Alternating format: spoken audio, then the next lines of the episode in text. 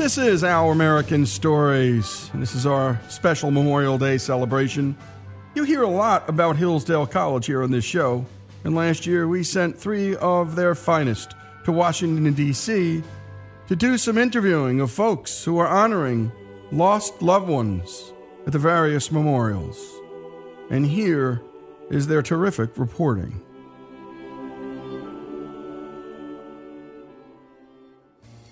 Hello, I'm Shadrach Straley. I'm Colby Conger. And I'm Martin Peterson. The three of us go to school at Hillsdale College and work for Radio Free Hillsdale 101.7 FM, our school station. When we heard we would be interning at Our American Stories, we imagined grunt work, photocopying, and countless cups of coffee. When we finally arrived to the studio in Oxford, we prepared ourselves, you know, to sit down, plot away on work for just a couple of weeks. But boy, were we surprised when Lee told us to pack up and hit the road right away. What followed was a week long road trip, totaling 3,000 miles and taking us all over the southeastern United States. We interviewed business owners, coal miners, and everything in between. So much for making Lee a cup of coffee. The week ended on Memorial Day when we arrived in Washington, D.C. Our nation's capital was abuzz with activity. Men and women from all over the world crowded the streets, taking in the sights and sounds, and although there were food trucks and ice cream stands as far as the eye could see, we came to D.C. with a purpose. The night before Memorial Day, we attended a dinner in celebration of veterans. The dinner was small, with only two big tables and a handful of people, and everyone there had been through so much and lived full and fruitful lives, and here we were, three college students doing their best to stay afloat. And it was a big surprise to me that all the veterans in attendance leaped at the opportunity to tell their stories with us. One such man was Steve Ritchie, who served in Vietnam as a pilot for the Air Force and flew 339 missions. He shot down five enemy airplanes, becoming an ace, and one of the five Americans to do so during the Vietnam War. Steve told us about his journey becoming a pilot, starting with his father. He was in Patton's Third Army in Europe in World War II. And he, in the GI Bill, when he came home, he took flying lessons. And he soloed. And he took me for a ride one time. And then he couldn't afford to fly anymore. So I got one flight in an airplane, but I wasn't hooked. I wasn't turned on. I built some couple of model airplanes. Uh, one was a B 29 bomber. Uh, but I was very excited about the Air Force Academy. It was brand new, and so I went. The other thing I remember is a, is a kid in that little town on Main Street um, looking up occasionally and seeing a, an airliner flying over going to Greensboro. And I, I remember thinking as a little boy, I said, someday I'll be in an airplane and I'll go all over the world. And I now have over five and a half million miles of traveled into 43 countries and all 50 states around the world. He then told us that being a fighter pilot was far from the glamour of the Hollywood ace. You know, having survived 339 missions, there were so many, many things, so many moving parts, so many things that had to go right, so many things that could have gone wrong. The fact that I'm here talking to you is probably one in 10,000 chance. Uh, so I'm incredibly fortunate and blessed. And, you know, fighter pilots have a reputation of being cocky. And we are until we spend a lot of time flying combat, and a lot of our f- friends are killed. And that's a very sobering, humbling experience. My best friend um, was a young man named Woody Parker. His dad was a colonel on active duty. He was two years behind me. He was at the Citadel. I was class of 64 at the Air Force Academy, and he was 66 at the Citadel. We were teamed, just by a matter of chance, in the F-4 Phantom. And then as a first lieutenant, I got an assignment to Vietnam in the F-4, was paired with Woody in the back seat. On his 10th mission, he was flying with someone else. He should have been with me. It was a scheduling mistake, and he went into the ground in North Vietnam at night. Was missing for 30 years. And 30 years later, some of our teams that are searching right now all over the world for remains of missing service people found remains at the crash site. We did two different DNAs and identified his remains. And um, his mom and dad asked me to go to Hawaii where they process all the remains from that part of the world and escort his remains to Arlington. He, they continued to promote him while he was missing.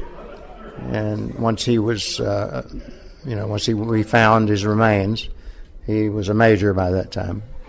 So I still wear this today in honor of uh, my best friend.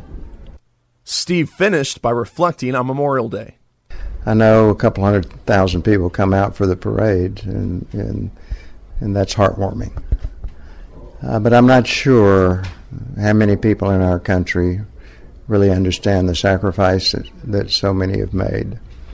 But you know, I go to the wall and I find Woody's name and others, uh, classmates of mine. There are about um, there are about 15 or 16 of my classmates that were killed, a dozen that were POWs, um, and others that were killed in training, that sort of thing.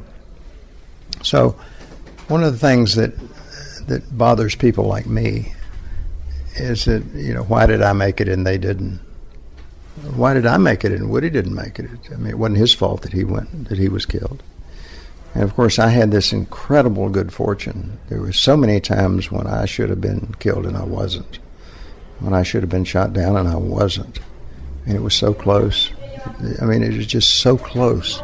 And there's so many things that have to fall into place. The timing has to be so perfect. And so that's something that those of us who make it through combat struggle with. That uh, when there were so many, that were in the very same situation, and yet they didn't make it, and we did make it. So, whatever we can do to say thank you to them, and whatever we can do to honor those who have uh, fallen and their families, then it's special. It means a lot. As that dinner drew to a close, we started to understand the importance of days like Memorial Day. And more from our Hillsdale interns after these messages, Steve lost 15 to 16 classmates in Vietnam, 12 POWs, and of course, his best friend Woody. This is our American stories, soldiers' stories, our intern stories, Memorial Day stories, after these messages.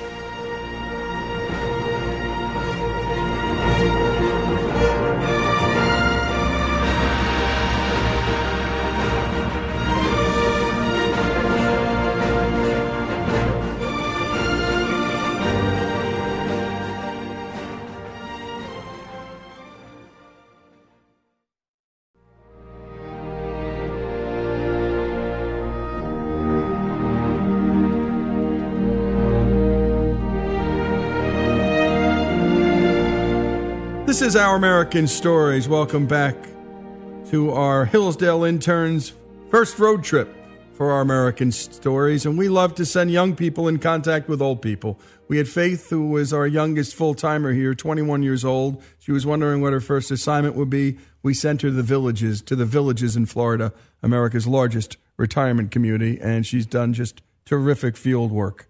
Let's go back now to our interns as they visit the Vietnam War Memorial a beautiful piece of, I consider, sculpture by Maya Lin, dedicated in 1982, and their interviews with a handful of Vietnam veterans.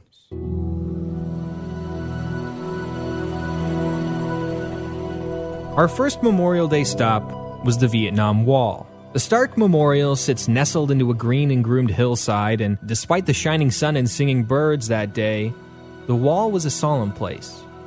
The wall itself was surrounded by men and women who had made the pilgrimage to find their fallen brothers' names among the honored dead. And as we walked to the wall, we remembered the words of Paul Berry, an Air Force veteran and broadcaster who we had talked to the night before. He had this to say about Memorial Day. It is the day that we bring them back from wherever they are, to the places that they were born, to their mothers and fathers, to us. We bring them back to America because we remember them. We think about them. We think about the sacrifice they made. We think about their families. We think about the babies they lost. These were daddies and mommies, brothers and sisters. They don't come back, do they? But they can come back through us, through memory. And so we remember these people. We think about them. At the wall, we met a man on his way to pay respects. He didn't tell us his name, but he did tell us about his yearly tradition. Well, we, my wife and I come down every Memorial Day and uh, Veterans Day. Um, remember uh, friends and classmates that, that we've lost. Um, it's the very least that we can do to uh, keep their memory alive. It's a nice gathering for a number of us who, you know, we don't see each other maybe except for once a year, you know. So that's primarily why my wife and I come down. We then asked him how long he had been making the Memorial Day trip. Probably since the wall has been built. Um, took me three times to finally get up to the wall. Uh, my third trip, and then I just cried like a baby. And it's still, uh, it's still just very emotional. Mm-hmm. Was there anybody in particular you're remembering today, or just you know everybody? Just everybody. Mm-hmm. Uh, it's uh, yeah, there are guys that uh, that I knew directly, um, but uh, you know this this is a day for everybody whose names are on the wall there. Those words stuck with us as we continued our search. We met a man sitting on a secluded wooden bench all by himself, waiting for the Memorial Day ceremonies to begin. Uh, Larry Young, I was a Spec 5 medic, combat medic in Vietnam, and uh, I'm here because I'm on the 25th Infantry Division Memorial Committee, which is used to be called the uh, Tropical Lightning or the Electric Strawberry. So I bring the wreath down every Memorial Day and Veterans Day, and, and, it's usually presented during the official ceremony. So I come down to remember our fallen brothers. Uh, my unit in Vietnam was C Troop, three quarter cav, 25th Infantry Division. I figured I'd enlist and try to pick a MOS that was, you know, I could could learn a skill and also maybe not have to go into combat, but come to find out, by becoming a combat medic, I was right in the middle of combat. Probably one of the most dangerous jobs that you could have. So. We then asked Mr. Young who he was remembering this Memorial Day. I'm remembering Spec 4 Joe McCarthy. His sister contacted me. His sister Kathy contacted me recently, and uh, I don't know. He just brought brought the battle back to mind that he was killed in. So I'm kind of focusing on you know on him and his family, the sacrifice they made. Interesting thing is, we don't the combat soldier is not that interested in politics. I mean, when you're put in that life and death situation, you're just interesting interested in surviving and and your unit unit surviving and your brothers surviving, your combat brothers surviving. Uh, the politics at home we really didn't pay attention to because we didn't have the luxury of you know being political. We were just trying to survive. Across from the Vietnam Wall stands a statue known simply as the Three Soldiers. The statue depicts three men equipped for jungle combat. They stand still, staring to the wall and to their fallen brothers. There we found a single man standing in front of the statue and staring himself. My uh, my name is retired Chief Master Sergeant Fred Loney, and I, my home is Cheltenham, Maryland. Oh. And uh, and the reason I'm here today is because of the 58,000 plus back there that couldn't be here. A lot of them are real good friends of mine, just like family. And uh, being that I live 30 miles from here, I had no reason not to be here even though I'm sick, I'm, you know, I've got stage four prostate cancer. But I'm, uh, I still, it's my duty to be here. I had three tours in Vietnam, one 64, 65, went back in 66, all of 66, and 68. My job was a, uh, I work on the gunships. For him, enlistment was a difficult choice. I was born in South Carolina, and uh, the reason I enlisted is there was no jobs or anything like that. I uh, didn't have a hell of a lot of choice, you know. Uh, my father asked me, did I want to go to college? I didn't have the heart to tell him I wanted to go to college because he was making one dollar an hour. I knew if I'd have told him I wanted to go, he would have made away. So I wouldn't want to put that pressure on my family. Mr. Loney hoped to remember two men who were very close to him. One young man named Ben White, he was out of South Carolina, and another gentleman named is John Cosgrave. Uh, John Cosgrave, uh, I was his, I was his uh, sergeant, and uh, the gentleman who replaced me made a critical error. We had to go down after midnight to pick up the flying order for the next morning. But I told him to always send the guys in there early. Don't send them in after midnight. He sent them in at 2 o'clock in the morning. And as soon as they walk out of the command bunker, bunker there's a 122 mortar round, fell right in front of them and killed both of them. I was angry a lot of years about that. And I had good reason to be.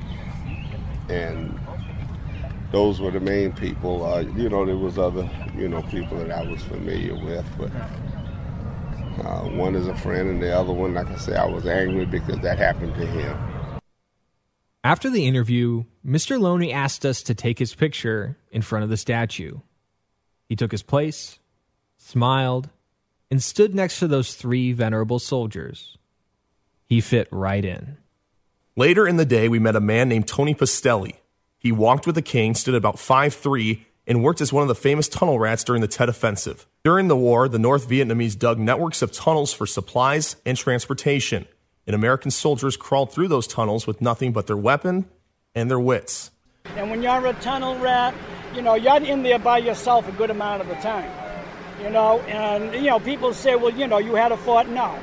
When I was in the tunnels, if I was going, everybody was going, and that's the way that I looked at it. When you're down there, you can smell everything, you can hear everything.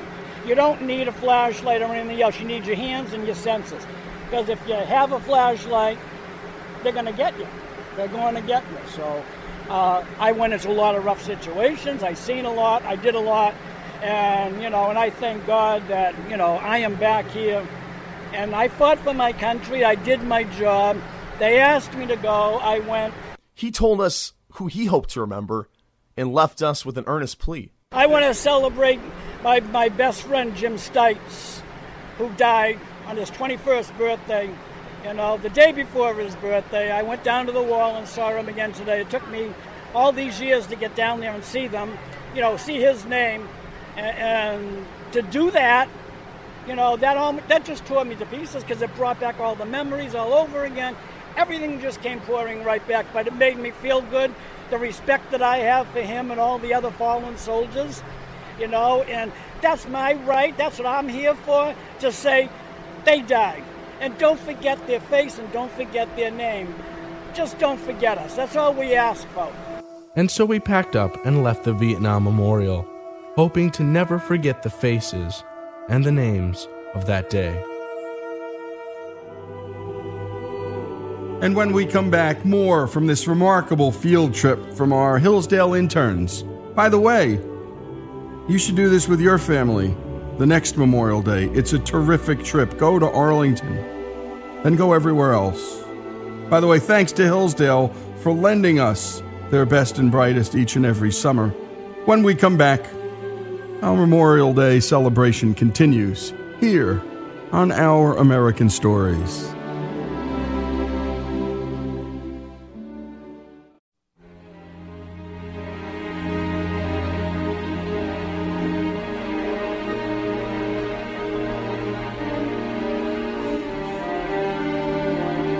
This is Our American Stories, our young students honoring our older veterans and those who've fallen we were just talking during the break, and one of our interns had noticed Fred Loney sitting alone, tear in his eye near the memorial, near the Vietnam Wall.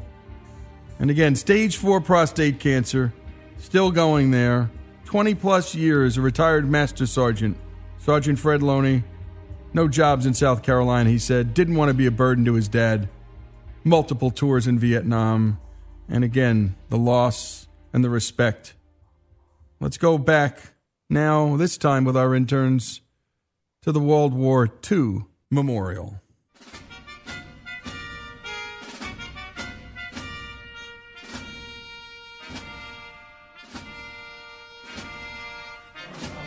The World War II Memorial was next on our list, and as we left the Vietnam Wall, it rose into sight.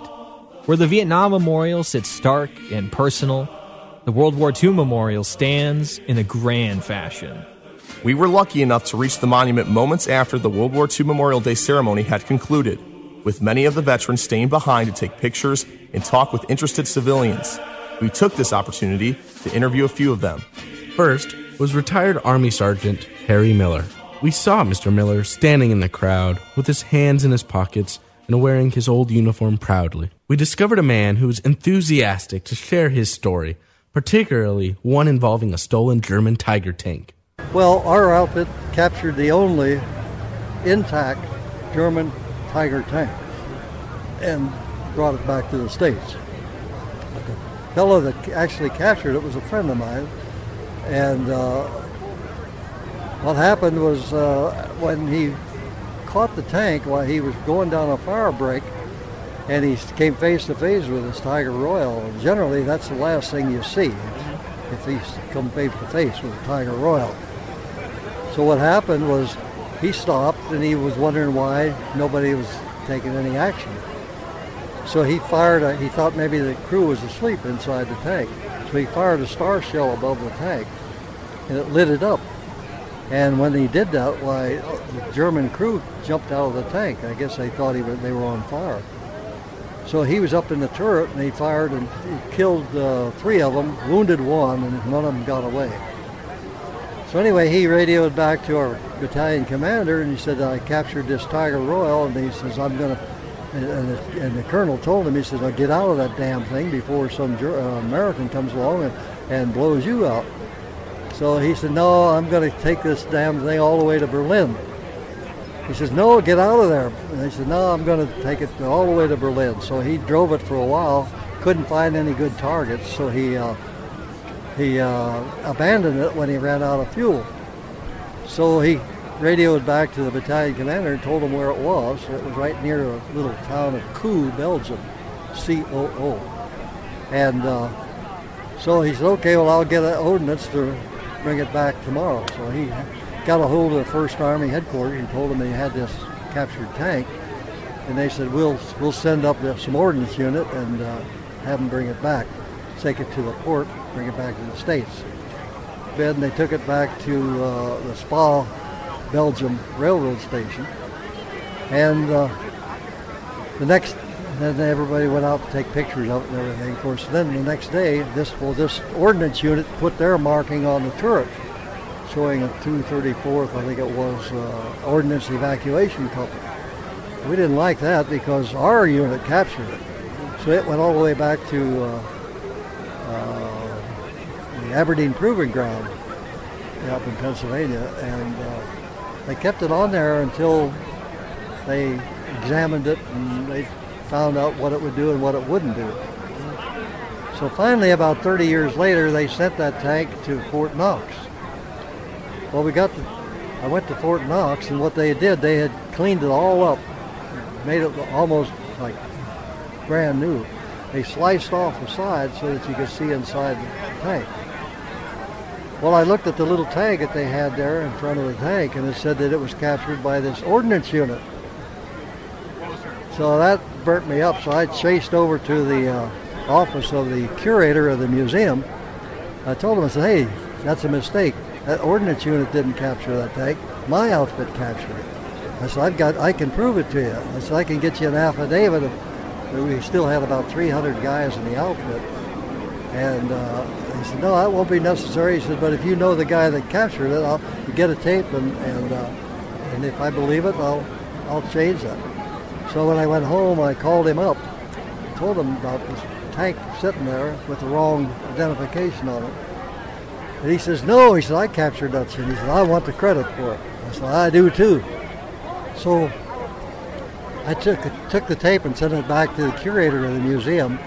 And the next time I went back, he had changed it. He said it was captured by the 740th Tank Battalion. Following this story, we chatted with Mr. Miller about his 22 years of service and why he decided to enlist. Everybody was patriotic. Everybody was patriotic during World War II. Uh, my mother was, had died when I was three. My dad died when I was 12. I really felt that I always wanted to be in the Army, and I, I just thought that was the time to do it. I almost went to Canada to join the armed forces up there, but my sister talked me out of that. So as soon as I got the chance, I went in the American Army. He told us he was only 16 years old when he enlisted. Now, how was that possible? Oh, I had to lie about my age. Yeah, oh, yeah, sure. I had to, had to work at it. Fortunately, they never asked me for a birth certificate. Because I say fortunately because I didn't have one until about 20 years ago. I went to get a, uh, a passport. We also talked to Frank Cohn, a soldier who stood out in his unit because of his ability to speak German. Uh, I was drafted when I lived in New York, and uh, I was uh, I was 18 in August of 1943 and drafted in September of 1943. So that went rather fast. And then I got over into England in uh, September 44 and ended up in Belgium for the uh, Battle of the Bulge. And then we went into the Rhineland campaigns and then the Army of Occupation. Um, I was involved in intelligence work. I spoke German, and uh, that made a difference. Frank's German speaking landed him on one of his most memorable journeys. But it wasn't to speak German. We met the Russians at the Elbe, and uh, my captain wanted an interpreter, and he couldn't find anybody who spoke Russian, so he took me. So we went across and we saw the, the Soviets, and very few Americans went across because uh, Eisenhower said the Elbe was not to be crossed. Uh, but he had a map that showed the uh, occupation zones, and the occupation zone went over on our side. But he, I guess, his mission was to tell him to wait for six months before we turned back, before he should come over. When we came over, we were celebrated like we were the two who won the war. And the reason for that, it took me a long time to figure it out. We didn't really have to fight all the way to the Elbe. The, the war was over for us a couple of weeks before. The Germans were giving up right and left. But the uh, Russians had to fight all the way up to the Elbe. So when they saw us, they realized that were no more Germans in between, and they survived the war. That's why they were celebrating us. And on Memorial Day, Frank tried not to remember the bad things but rather the memories that would put a smile on his face. The miserable times, you try to get that out of your mind. Uh, you, you look at the things that somehow became humorous after a while, you know. They probably they weren't funny at the time, but uh, like uh, going across, I was trying to get out of it because I knew I didn't speak Russian, and here I was making history going across. Didn't realize that. And yet here we were, standing in a group of men who had all made history in their own way. And when we come back, one final segment from our Hillsdale interns, their road trip to Washington, D.C., to capture the stories of fallen soldiers and the folks who they left behind, loved ones they left behind. This is Our American Stories.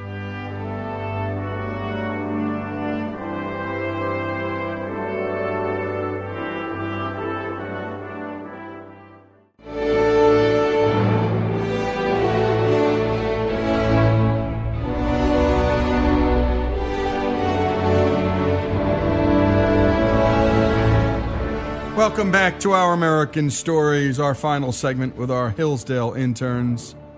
And Hillsdale College is the finest place in America to study all the things that are beautiful and matter in life. And if you can't get to Hillsdale, Hillsdale can come to you. Their terrific online courses are available for free at hillsdale.edu. That's hillsdale.edu. And we return to Washington, D.C. And the guys are interviewing a World War II vet here in this segment, a military wife, and an active duty serviceman.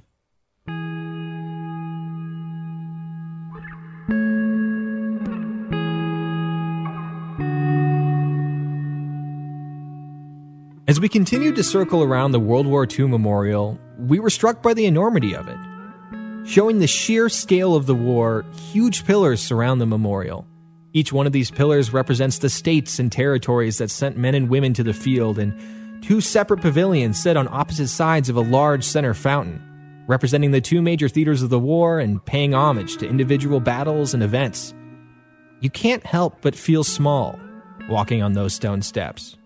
We talked with a man named Ed Desmond, who told us about his time in the Navy from his wheelchair.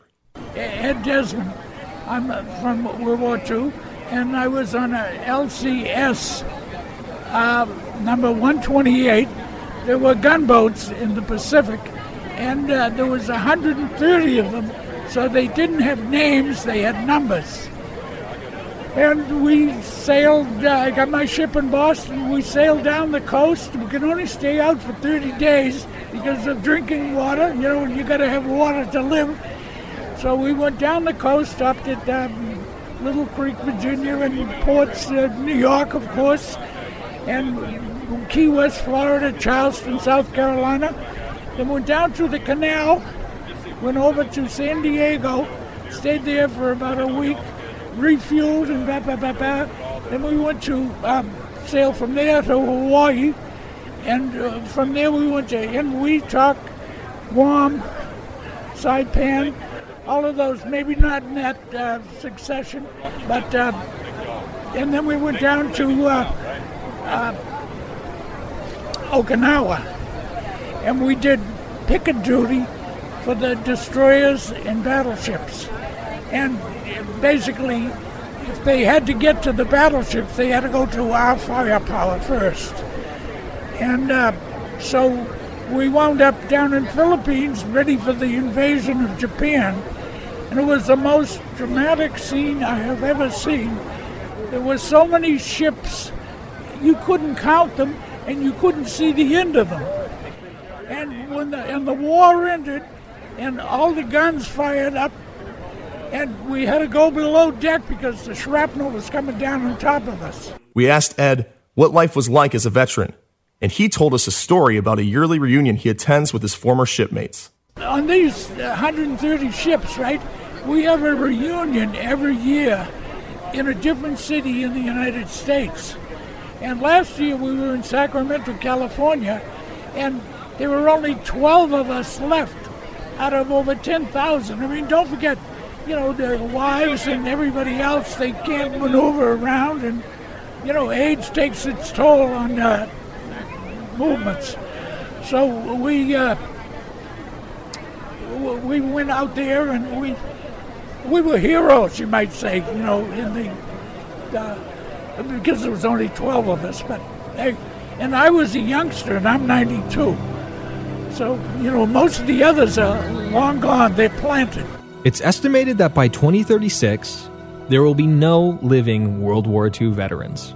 And having the opportunity to talk with even a handful of them was certainly an honor. Mr. Desmond's story was a painful reminder of those statistics. At this point, many of the veterans had left, and others were getting ready to leave. We got our stuff together and decided that we too had to move on. After our time at the World War II Memorial, we attended the yearly Memorial Day Parade. The streets were jam packed, so we took that opportunity to talk with some of the parade goers. And as we rounded a corner, we noticed a large group of Girl Scouts wearing matching hot pink shirts. Their scout leader was more than happy to talk to us about why they were there.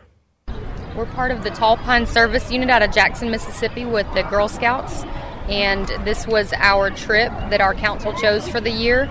And so our girls, they um, you could pay money to attend, and then also the cookies that you sold, all of the cookie money that you earned was put towards the trip.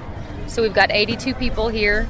We've got um, nine different councils represented. We've got girls from the age of 17 down to seven. And we um, have a whirlwind week here in the capital. And we're, we're here Monday through Friday doing uh, everything memorials, parades. There's a ghost tour, I think some are doing tonight, Pentagon Memorial, anything and everything about American history. We're trying to cram into one week and show these girls our history. When we asked if she had a personal connection to Memorial Day, she gave a rather unexpected answer. My husband actually just deployed two weeks ago, and so um, it's very important to my daughter and I. and to all of her friends that actually our troop every year you get to donate cookies. Whenever you buy cookies, you can also donate them. And our troop chose to donate all the cookies to my husband's unit. They just deployed, and so all the guys who went got a box of cookies and I don't know, something small, but it made them really happy. Um, but yeah, all the guys I'm seeing here in uniform are making me just a little sad, but very, very grateful, very thankful. It's something that I never thought I would experience. He only joined the Army about four years ago to fly helicopters, and it drastically changed our lives for the better. And it makes you appreciate things in a whole new light. Um, not being a part of the military, you you appreciate things and you see a soldier and you think, you know, thank you. And then being a part of it, it's just a whole new respect. And, you know, the ones that are currently in, the ones that have retired, all of them, they at one point or another said, you know what, I will die for you. I don't care if I know you, if I don't know you, if I like you, if I don't, I will do that. And that just, that's awesome. She then elaborated on her husband joining the Army. He had a friend that told him if he joined the National Guard, he could fly helicopters. And so he joined, and then he came home and told me. And so he came home and said, Hey, I joined the Army today, and I, sh- and I go to basic in two weeks. And uh, our daughter was two, and he nearly didn't survive the night, but he did. And then he left, and here we are. She concluded by talking about what it feels like to be in Washington, D.C. on Memorial Day. Whenever this trip came up, I really wanted to come. I've never been to DC before, my daughter hasn't. A lot of the girls in our service unit haven't ever been here before. So just to see their faces as they see not only the monuments and all of the, the buildings here, but the history, and then you're right, seeing all the people here for the parade and just all of the, I don't know, the patriotism. I mean, I guess it feels kind of funny to say that and be like, you know, the patriotism, and you want to like make an arm gesture, but like, yeah, that's what you feel. And so we were, we're really glad to be here. We then talked with an active duty serviceman, Gary Merritt. Gary made the trip to Washington, D.C. to pay his respects. I come here basically uh, to remember everybody, and my, especially my father, who I lost four years ago uh, from Agent Orange from Vietnam. So it's just so humbling. Uh, my my but my pal, second year riding in the Rolling Thunder, yeah, that we started. So we come down here every every Memorial Day now for Rolling Thunder. Yes, I did want to serve, but I, he was Navy and I joined the Army first with the 82nd Airborne, and I went to um, Grenada, and then I got, had an eight-year break, but then I came back in and uh, still serving now. I'm still active duty Air Force right now. Uh, I'm up at West uh, in Chicopee, Mass. I'm a security forces, and uh, I've got two more years to retire, and then I'll retire. And what were his fondest memories? I would say it's uh, the camaraderie of the, the trip, the, my friends, and the people I met. You know, it's like I still have friendships from 20 years ago, before when I first joined, thanks to Facebook. you know, you know, you, you can get in contact with people and all that, and you, you never lose that brotherhood. You know, or brother and sisterhood now. You know, and it's it's amazing that you can go to another veteran and they know where you've been and what you're feeling. You know, and uh, right now I'm advocating for we're advocating for. I work for the vets. I donate my time for the vet center and DAV, and there's so many of these people that do not get the benefits that they should deserve, and we're trying to fight to give them the education and all that to get it. So that's my, my main goal. Gary believes Americans can learn a lot from an old John F. Kennedy quote. The mentality of the Americans have to change again to feeling proud for their country. That, that's got to be the, the, the mental thinking. What can I do for my country? Not what my country can do for me. It's just sad that we've fallen into a what can I get from it and not give anything in return. That's what I feel. And with that, we packed into our minivan and headed home. The day had been a little overwhelming, meeting so many people who served and the loved ones who saw them go. Of everything we heard that day, though, one thing really stuck with us. That's my right. That's what I'm here for. To say they died. And don't forget their face and don't forget their name. Just don't forget us. That's all we ask about. So, we ask you to do the same. Never forget. And great job, Martin, Shadrach, and Colby. And thank you, Hillsdale, for lending your best to us. And we won't forget, not here on Our American Stories, not just every year around Memorial Day, all year long, we honor our soldiers. Because you have to, folks. 2036, imagine that. No living World War II veterans. One of our projects this coming year is to talk to as many living World War II members as possible. If you know any, if you have any, go to ouramericannetwork.org. Any loved ones who were alive and served in that great war, let us know. Go to ouramericannetwork.org. This is Our American Stories, Soldiers' Stories, and I love that mom, that military wife mom. What a lady. What a family.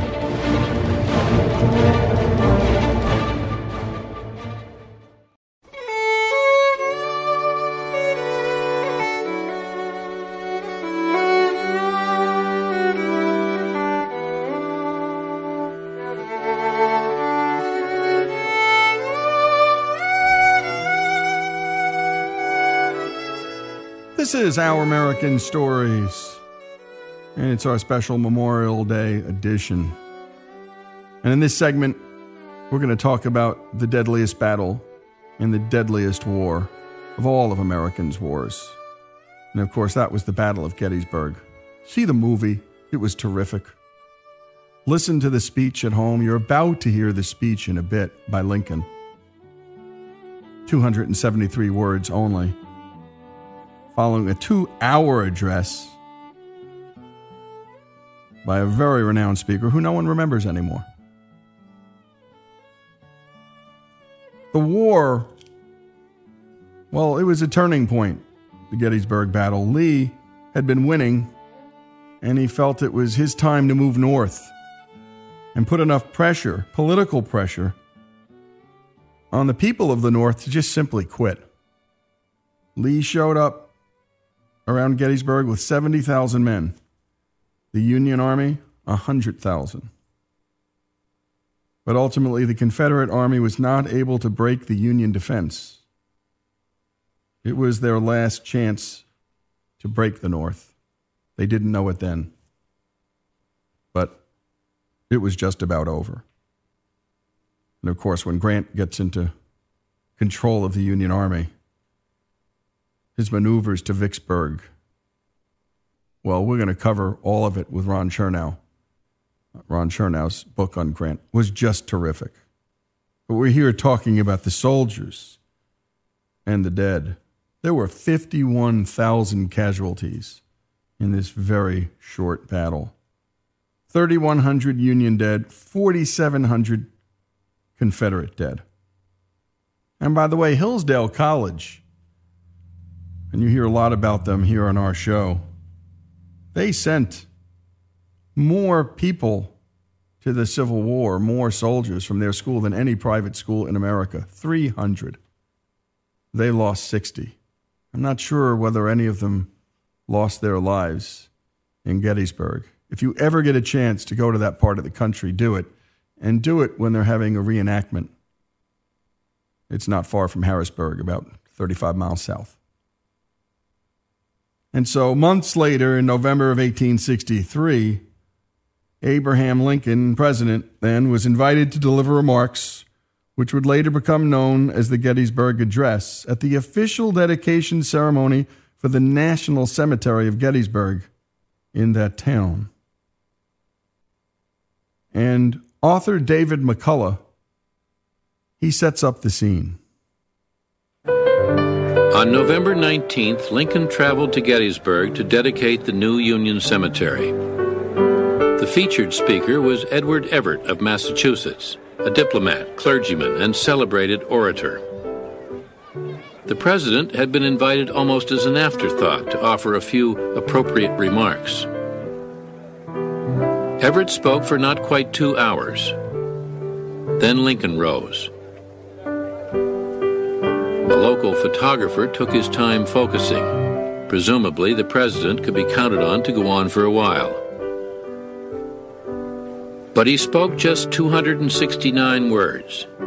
He started off by reminding his audience that just 87 years had passed since the founding of the nation. And then he went on to embolden the Union cause with some of the most stirring words ever spoken. Lincoln was heading back to his seat before the photographer could open the shutter. And without further ado, let's listen to Sam Waterston's rendition of the Gettysburg Address.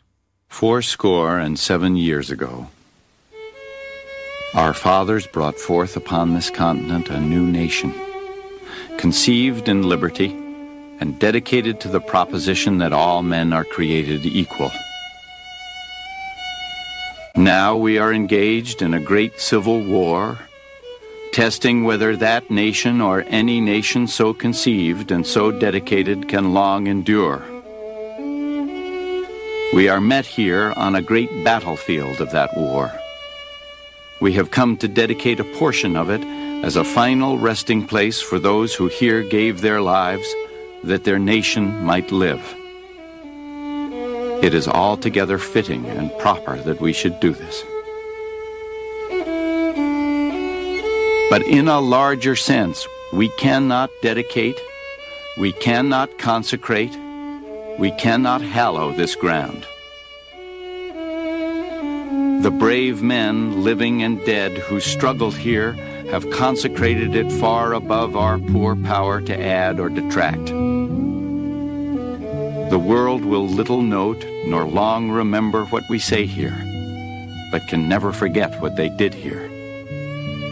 It is for us, the living, rather to be dedicated here to the unfinished work which they have thus far so nobly carried on. It is rather for us to be here dedicated to the great task remaining before us, that from these honored dead we take increased devotion to that cause for which they here gave the last full measure of devotion. That we here highly resolve that these dead shall not have died in vain, that this nation, under God, shall have a new birth of freedom and that government of the people, by the people, for the people, shall not perish from the earth. And beautifully done by Waterston, and that's, of course, from Ken Burns' The Civil War. And for the rest of the hour, our celebration and our honoring of the fallen soldiers for all of America's wars. And when we come back, you're going to hear a whole lot more. And we would love to hear your stories here on Our American Stories a love letter, a note, an oral story, an oral history, anything. Send it to us. And we'll take a look, we'll take a listen, and we'll try and produce some of them for next year's Memorial Day celebration here on Our American Stories.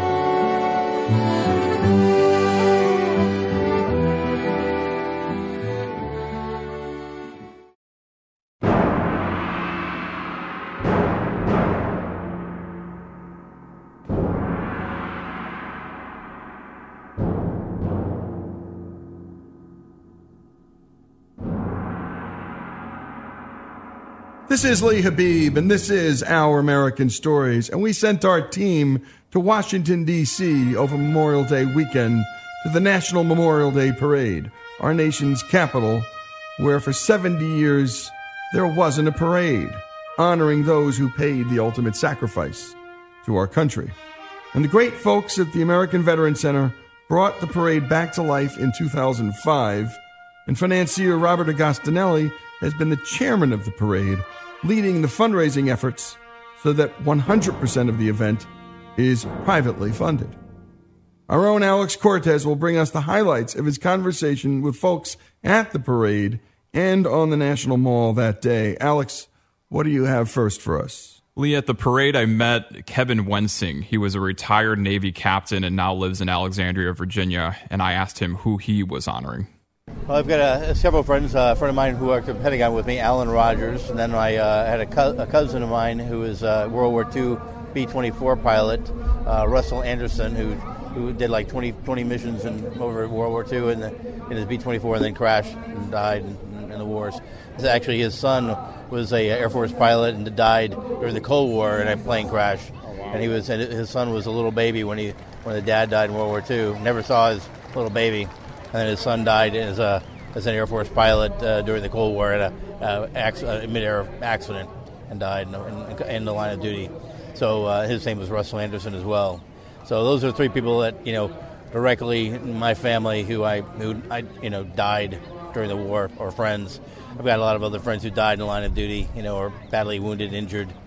And uh, so today is a day for all Americans to remember all those who paid the ultimate sacrifice. I was just looking at the National Archives, and that, that statue over there says eternal vigilance is the price of liberty. That says it all. It's kind of kind of exactly right, exactly. and I, I, every time I every time I drive by here, I, I I look at this as like a like a temple, right? The Temple of Freedom, right across from the Temple of Freedom here, where the Constitution, Declaration of Independence, all the things that inspire our country and frankly billions around the world. Amen. Kevin and I then spoke about one more thing. Uh, what would you want Americans to know that they might not know about veterans? Uh, well, vet- veterans do it for the love of the country. Uh, they do it for each and every American, regardless of you know what, and especially today, regardless of your political views or whatever.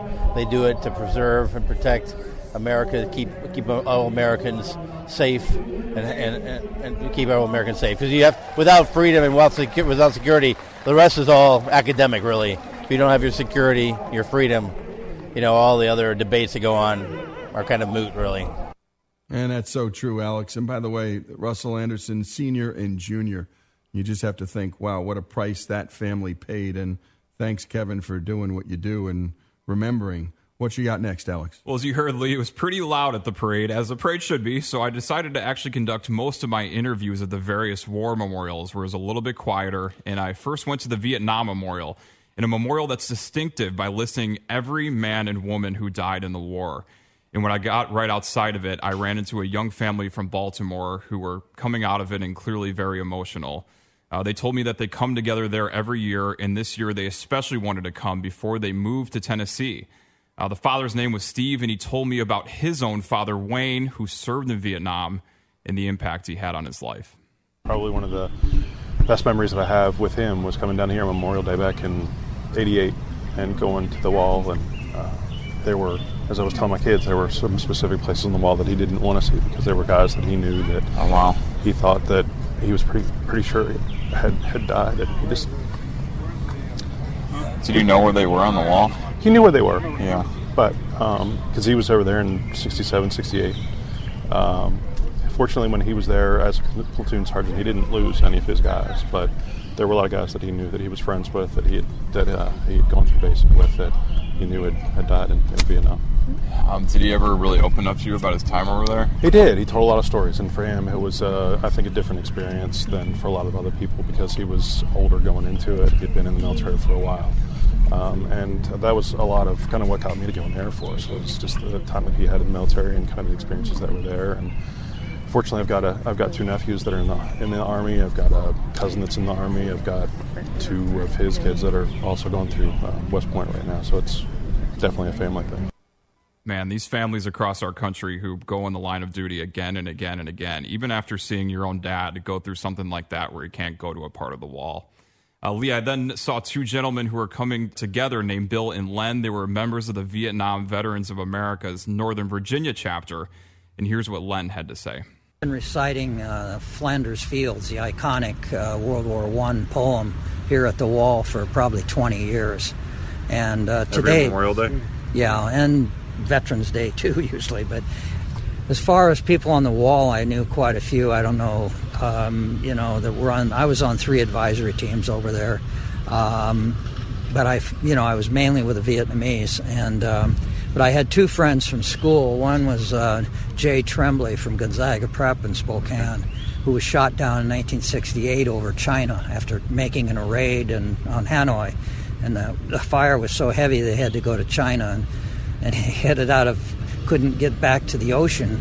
And he was shot down and missing for 40 years. And his sister, they finally, a farmer in China finally found a bone and brought it back. And, and uh, they had a huge funeral here about eight years ago. So They his were na- able to identify him? Yeah, through this DNA. Go find him. And they and they um, they uh, had a huge funeral, and of course his name was on the wall uh, with a cross, and of course a cross de- designates someone who's missing and has not been found. So now, if you go up and look at Jay Tremblay, uh, you can look it up in the book. They will take it like a dentist drill and change that cross to a diamond. So there are a lot of those there. Then the Army usually recovered there. He was a Navy pilot, but uh, the Air Force was not able to, to. They lost a lot more because obviously they'd have a crash in the jungle and they wouldn't find them. So if you go to the wall and you go right up there to the apex, most of those that are still missing are right there at the air very end of the war because the Army was gone. It was mainly Air Force.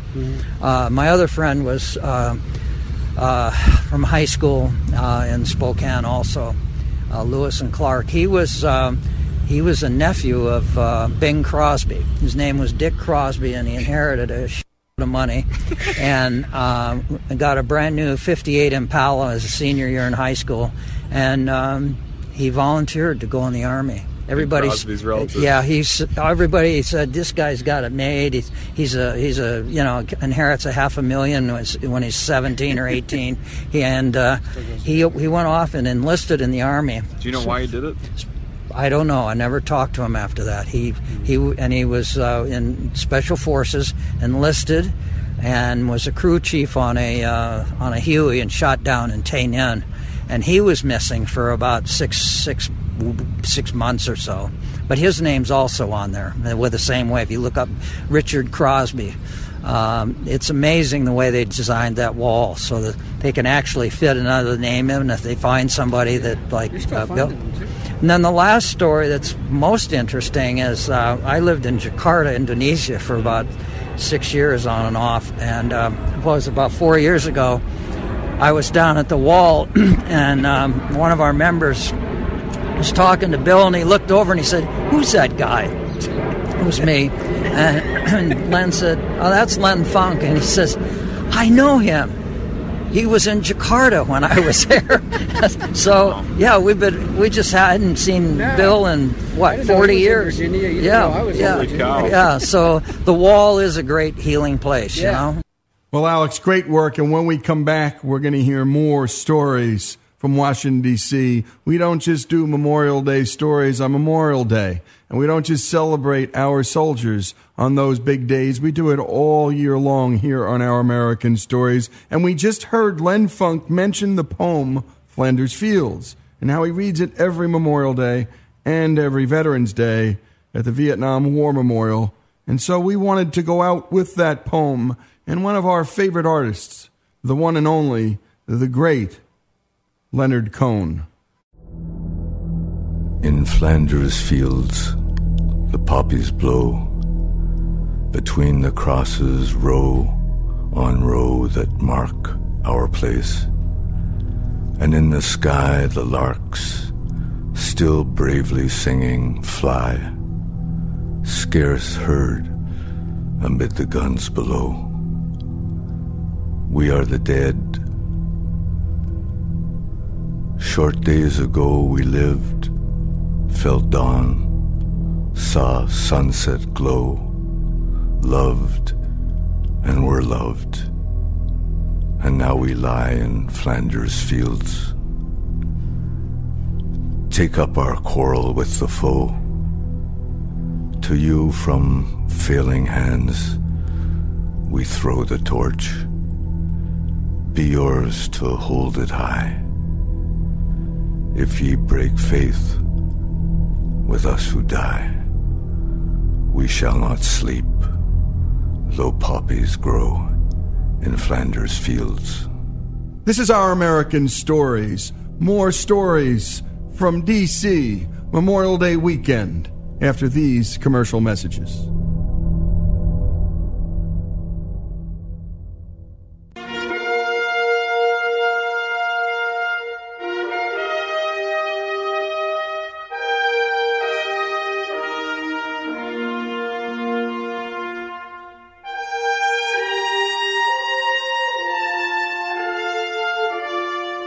This is Our American Stories, and we've been listening to Alex's conversations on Memorial Day weekend with folks at the National Memorial Day Parade and at our nation's war memorials.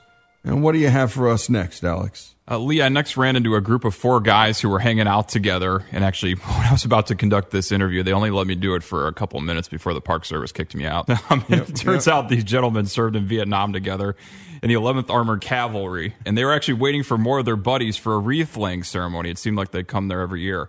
And here's what one of them said when I asked them who they were honoring that day. Uh, Captain Bill Green. Uh, he's a good man. G Troop commander. Good guy.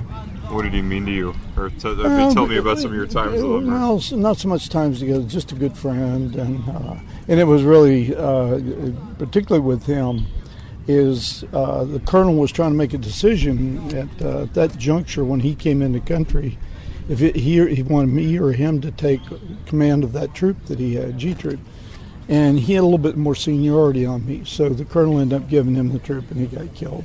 So I kind of wonder would that same thing happen to me if I'd been there? I don't know. You never know. But, uh, but that uh, it always kind of haunted me. It could have been me, and, and it was him instead. Is there anything that's Good helped you find peace over the years? Or- Oh yeah, you, you just pray and you you move on and you know reflect back on it all. But mainly is you got to bury it as much as you can, and getting together like Getting this. together, I think, this puts is meant other like because Yeah. The first thing we all say is welcome home, always. Yeah. The Vietnam vets because when we left Vietnam and came home, uh, there was no warm welcome. It was it was pretty bad. And one of the gentlemen there actually became a chaplain um, after his time in, in Vietnam. And the, the final Vietnam veteran I spoke with was Angela Wider, and I asked him who he was remembering that day. I would uh, like to recognize and acknowledge uh, Big Muddy, Rudolph Davis. He was replacing me on a mission and got killed. And so I honor his service and honor his sacrifice. I mean, you ever think that could have been you? Yes, but for the grace of God. Yeah. Um, has your faith really helped you, uh, you know, get through that loss? The time is the biggest element. Faith, yes, but time, you know, you just got to deal with the time.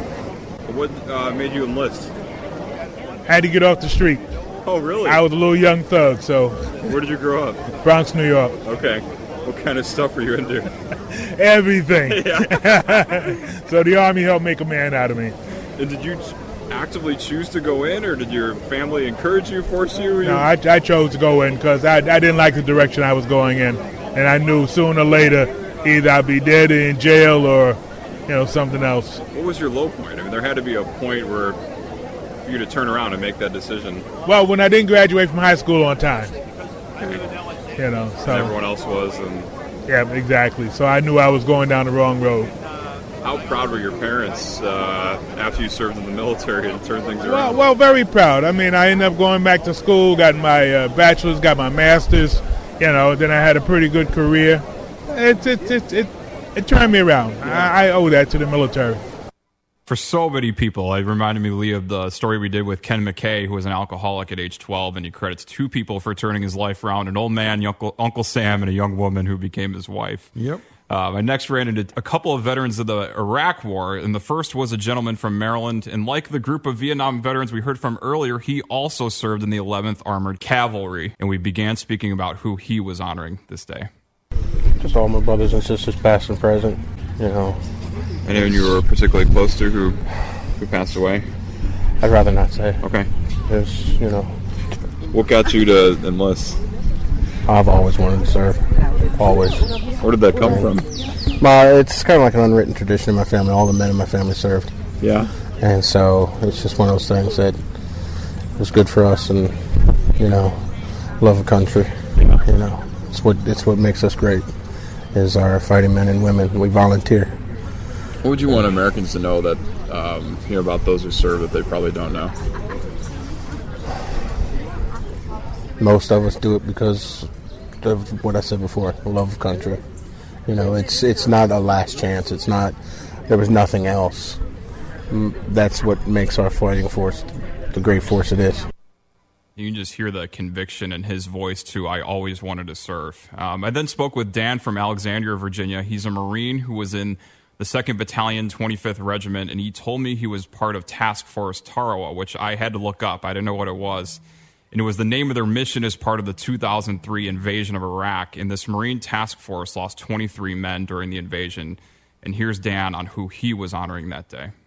Uh, well, unfortunately, well, fortunately, I should say, my entire battalion brought everybody home. So uh, everybody that was under me over there all came home to their wives and their mothers. So uh, I would like to remember everybody else that did not come home and say a little prayer for their families and for loved ones and remember them today for giving the ultimate sacrifice so we can enjoy a day like today and the freedoms we enjoy every day. You clearly don't take it for granted that you're out here today. No, sir. No, sir. I never take it for granted. Every day I wake up and I am proud of what I've done in my military past and proud of the guys who are still serving today and thankful for those who gave the ultimate sacrifice so we can enjoy our freedoms every day. And unfortunately, a lot of people do still take it for granted.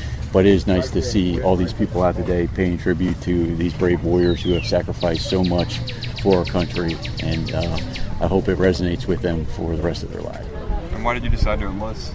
Um, family was uh, heavy in the military. I had a father and uncle who both served uh, during the Vietnam War. I had a cousin who served in the Marines uh, during Desert Storm, and I've always fascinated with the uh, military culture. And when I was in high school, I was looking for a change. I wasn't ready to go to college, and I figured the Marines was about the best change I could get. And boy, was I right! It was a culture shock like nothing else, but I wouldn't change it for the world. I always tell people if you take me back to the day I graduated high school, you tell me everything, good and bad, that I was going to do in my 11 years in the Marine Corps in a heartbeat. I would do it all over again, not a second's hesitation. How did it change you? Makes me appreciate everything. I have a lot more uh, confidence, and I got a free ticket to see great places all over the world. Unfortunately, some of those places I was shot at a few times, but it's the price you pay. I mean, uh, it was a good time. Uh, I also call the Marine Corps the greatest love-hate relationship I ever had. Uh, loved it to death, but there were times where you questioned why you were doing this stuff. But it, it was all for a purpose, and I am grateful for my time in service and met some amazing people, great friends I am still friends with today, and like I said, wouldn't change it for the world. And again, that was Dan from Alexandria. And that's Alexandria, Virginia. Not far from the nation's capital, a short, short drive. And by the way, what he said about the Marine Corps, well, I've heard that from almost everybody I've ever known who served in the Corps. The greatest love hate relationship I've ever had. And deep gratitude for the experience, great friendships forged forever. And he said, I wouldn't change it for the world. Again, we're listening to stories of loss and love, fallen soldiers. If you have your stories, send them to ouramericannetwork.org and we'll put them together and hopefully the whole country can hear your stories. Because in the end, these are all of our stories. All of them. And if you get a chance, take your family to Washington, D.C. and do it around Memorial Day weekend. And make sure you start and plan everything around Arlington National Cemetery because that's where to start it, folks. And then ultimately, the beautiful new effort, relatively new, the World War II monuments are just they're just spectacular. And the Vietnam Wall is just well, don't speak because you can't. And whoever's standing at that monument or in front of it, that wall for a long time, approach them and just ask them who they're there to honor. And then just listen. Because we got to do that more often, folks.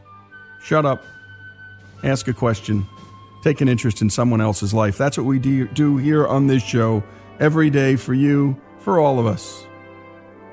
Honoring our nation's fallen, our nation's fallen soldiers. This is Our American Stories.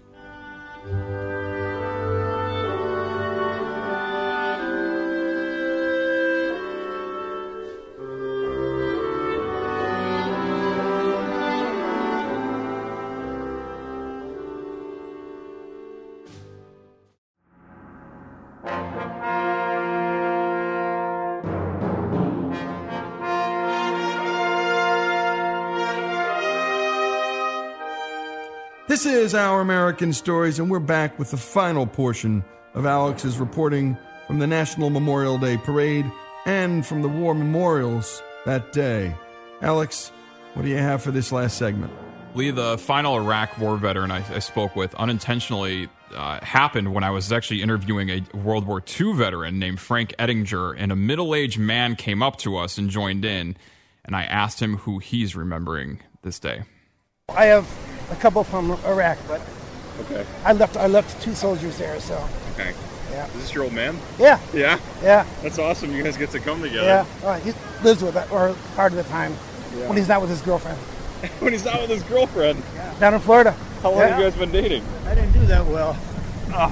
Since uh, about three months after my mother died. Okay. Oh man. So, yeah. You're a fast learner, huh? No, they there are a lot of there are a lot of widows, and very few This widowers. isn't the villages, is it? No, they live. He lives real close to the villages. He lives right around the corner from the villages. We send a reporter to the villages about once a month. This was at the. Uh, people there. this yeah. is the uh, senior center at Wakefield in uh, in Springfield. So, Okay. Annandale. Why did Yeah. you decide to enlist? I did, I got free college. I had an army. I had a scholarship to the Citadel Yeah. In great. Charleston. So Yeah. so 40 years. That was it. Yeah. Desert Storm, Bosnia, Iraq. Came back from Iraq and retired. So. God Right. bless you. Yeah. there are a ton but uh, yeah, Specialist Nicole Fry. Her name is on a wall at Fort Bragg now. So One, one of them. she died. She was killed about a week after we got to Iraq Oh wow. in 2005. So four. Is that probably pretty uncommon for people to have a death among your colleagues that quick? Um, most of the casualties in Iraq were when the unit first arrived. Oh really? That's Just right. getting used to it. and- yes, yeah. yes. So it was rough writing the letter. I had to help write the letter to her family. Especially a young woman too. 19 years old. Yeah.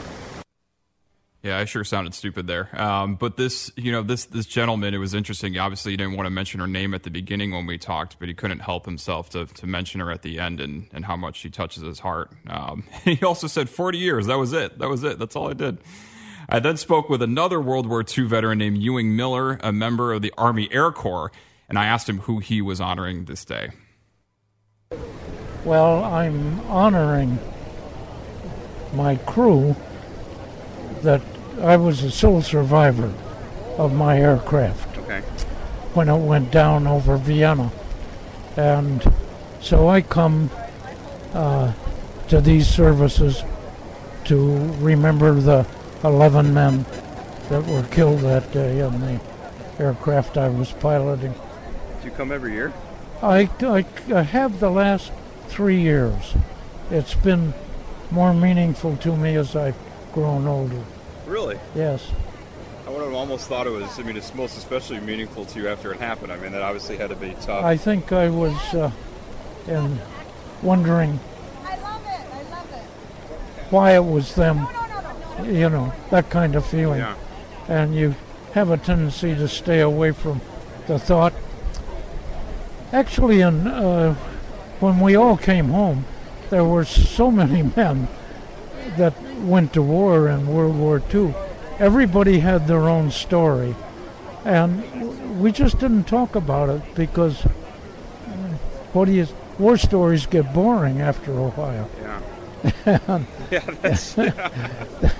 You wanna talk about something else. So uh, we were more interested in trying to pick up our lives and move on. And I, I found that uh, as I've grown older, that I've become more aware of the life that those men missed. So your plane was shot down. Is that what happened? And uh, uh, over Vienna. yeah. Yeah. Yeah. Were you okay on, upon landing?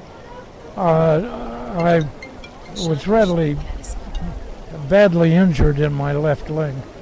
I could stand up, but it was hard to walk on. Um, so I was captured immediately. Oh, you were? Yeah.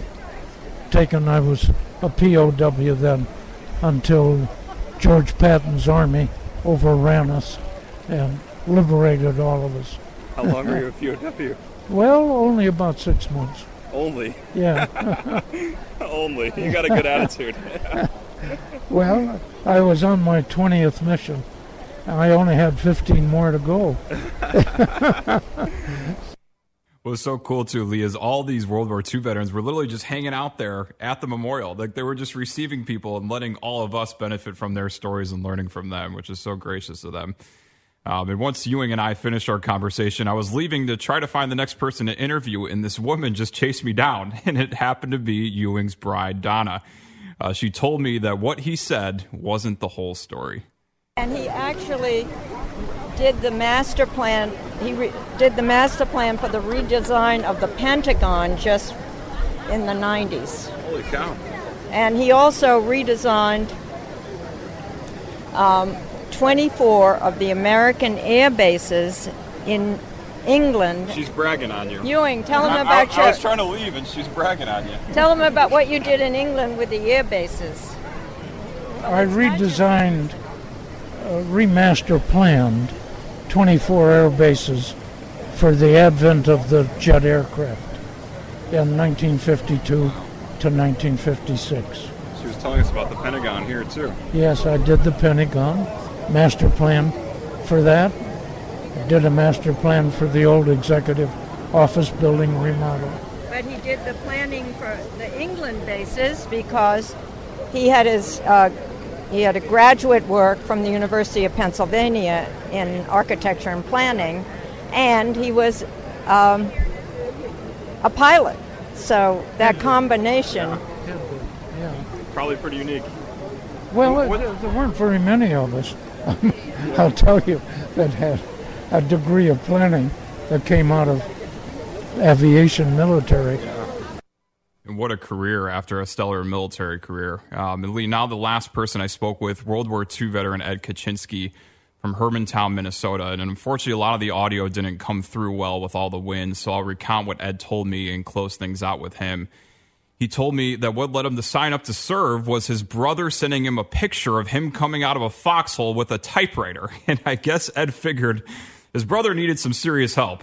And Ed last served in Okinawa when, as he said, his disaster took place. He was in a tank and it exploded when it went over a mine.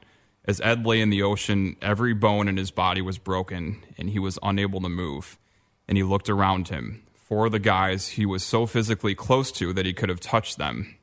Three of them then disappeared into the ocean. And the fourth was swimming right in front of him, his arm broken, blood coming out of his arm, and he died right in front of his eyes within five minutes. Ed then put his own head on a piece of coral and prayed to God that someone would come and save him.